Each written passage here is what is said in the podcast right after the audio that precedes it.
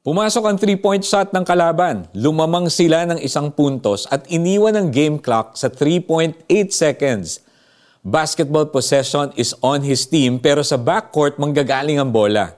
Pagkatanggap ni Bal David ng bola ay mabilis siyang nag-dribble papuntang half court at ibinato ang bola papunta sa ring. One second left. Pagbitaw ng bola sa ere ay parang naka-slow-mo itong lumanding sa ring. Naghiyawan ng lahat ng nashoot yung bola at pasok sa oras. A three-point shot was made within 3.8 seconds. Pero paano kung hindi aware yung point guard sa natitirang oras? How would this game have turned out? Segundo man o dekada, kapag lumipas na ay hindi na natin ito maibabalik. Alam ito ni Moses, 40 years ang nabuhay as a prince in Egypt. 40 years of wilderness sa pagpapastol at another 40 years papuntang Canaan. Iba't ibang season, iba-ibang karanasan ng humubog sa kanyang character.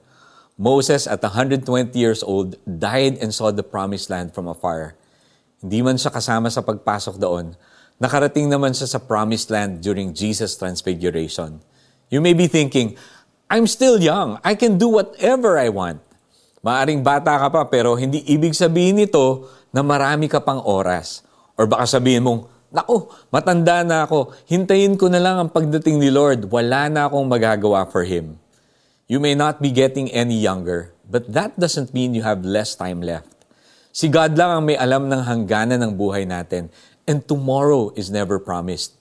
Mukhang mahaba man ang oras mo or 3.8 seconds na lang, make your three-point shot count. We never say die to God's purpose in our life. Let's pray. Lord, thank you that I am alive today. Give me wisdom on how to make this day count for your glory. Remind me to number my days and seek you for wisdom. In Jesus' name, Amen. And for our application, evaluate your schedule. Kasama ba sa things to do mo ang pagbabasa ng Bible at quiet time with the Lord? Ask the Lord to give you wisdom on how to make time and set an appointment to meet Him every day. Dahil itong buhay namin maikli lang na panahon, itanim sa isip namin upang kami ay dumunong. Awit 90 verse 12. This is Iko Gonzalez, praying that you'll all have a Jesus-filled day today. God bless you all.